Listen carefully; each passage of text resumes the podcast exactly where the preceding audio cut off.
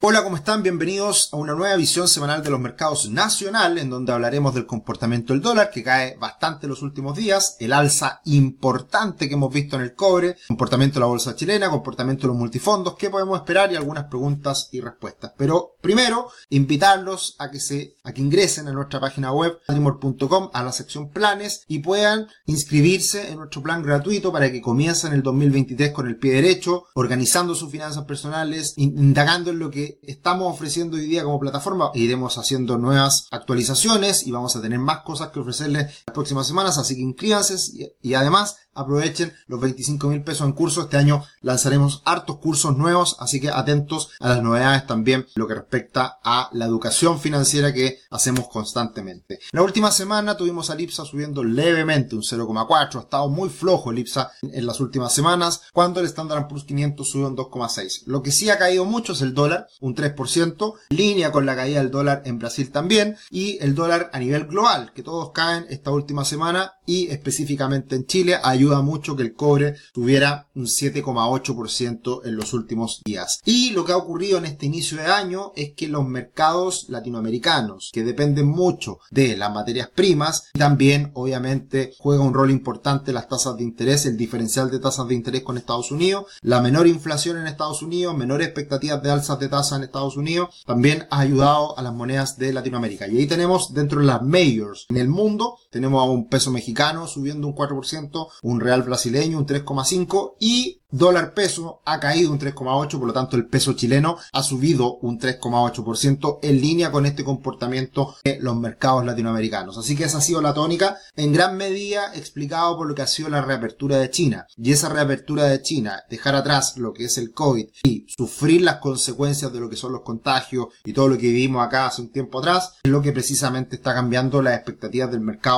a nivel global a nivel de China y obviamente consecuencias positivas para Latinoamérica. Así que muy importante lo que estamos observando en divisas y a eso se le agrega el hecho de que el día viernes, hacia el final de la jornada, el Ministerio de Hacienda va, anuncia que va a reactivar las ventas de dólares. Recordemos que Chile está teniendo hoy en día un elevado gasto fiscal, más controlado que los años anteriores, pero de todas formas tiene que gastar harta platita, se han endeudado y por lo tanto tiene que liquidar esas deudas en dólares en el mercado local vendiendo dólares. Así que anunció que este mes de enero del 2023 se estima subastar un monto total de hasta 500 millones y eso tuvo consecuencia a la baja en el dólar hacia el final de la semana. Ya venía cayendo con bastante fuerza y rompiendo esta tendencia alcista que tuvo por más de un año. Así que interesante lo que está pasando con el dólar. Está a la vuelta a la esquina, los 800 pesos, pero no sería raro que siga cayendo y vaya a buscar los mínimos del año pasado que fueron los 770. Así que estaremos monitoreando lo que pasa con el dólar. Un escenario mucho más tranquilo, obviamente ayudado por el escenario internacional, pero también por tener en Chile más calma, más tranquilidad, no hay elecciones en el corto plazo. Viene la, nueva constitución, todo un, un, nuevo panorama asociado a eso, pero también entendiendo que partimos de una base mucho mejor de lo que fue la experiencia pasada. Así que buenas noticias para Chile, buenas noticias para el peso chileno, buenas noticias para la inflación. Esto se va a ir materializando próximamente en menores precios y con lentitud, porque algo que afecta mucho son los precios de los combustibles, lo hemos comentado en otras ocasiones. Eso como funciona el MEPCO, está lentamente cayendo la benzina, pero de aquí a dos, tres meses vamos a tener precios de las bencinas mucho más bajos y vamos a tener una inflación, por supuesto, mucho más baja de lo que hemos visto el año pasado. Y esto va absolutamente en línea con lo que ha sido el desempeño del dólar index, que cae al 50% Fibonacci de toda la alza anterior, 102 puntos, y si es que rompe estos niveles podría ir a buscar a los 100. Así que también, obviamente, ha sido positivo para el peso chileno bajista para el dólar, la caída del dólar a nivel global, que sin duda también está siendo un relajo para los mercados a nivel global, que lo hablamos precisamente en la visión internacional, así que ahí pueden ver en detalle lo que ha sido las consecuencias de esta caída del dólar, lo que está pasando a nivel global. Pero sin duda la gran noticia de la última semana, las últimas semanas hablábamos, hablamos durante mucho tiempo que estaba la media móvil de 200 periodos en el cobre en torno a 3,9, ¿se acuerdan? Bueno, rompe esa media móvil de 200 periodos y sube como un cañón y ya estamos en 4 dólares con 20 centavos. El próximo nivel son los 4,30, es el 61,8% de toda la caída anterior. Así que de veras alcanzar esos niveles del cobre, 4,3 y ahí empezar a estabilizarse, esperemos sobre los 4 dólares y manteniendo una tendencia al alza que es lo que muchos esperan, escasez de cobre a nivel global, mayor demanda y teniendo en cuenta que hay menos desarrollos, hay menos inversión en países complejos como Perú y Chile, son los principales exportadores de cobre, no hay inversión y por lo tanto esto debería seguir impulsando el cobre de cara al futuro. Como siempre, muchas gracias por estar acá, muchas gracias por ver nuestros videos, tenemos hoy día muchas secciones nuevas, análisis de libros, eh, análisis de ETF, eh, análisis de los multifondos, así que vean nuestro canal, mucha información, muchos videos, recomiéndenlo, gracias por sus me gusta, gracias por sus comentarios, esperamos seguir entregando educación financiera de verdad. Y mirando el comportamiento de la bolsa chilena, va todavía rezagada respecto al comportamiento del cobre. Eso es llamativo. También va muy de la mano con lo que pase con Brasil, que Brasil recién está empezando a agarrar fuerza. Veremos qué es lo que pasa de aquí a las próximas semanas, próximos meses. También bastante incertidumbre política. Eh, también el fin de semana pasado vimos lo que ocurrió con el bolsonarismo, que hizo lo mismo que, que hizo Trump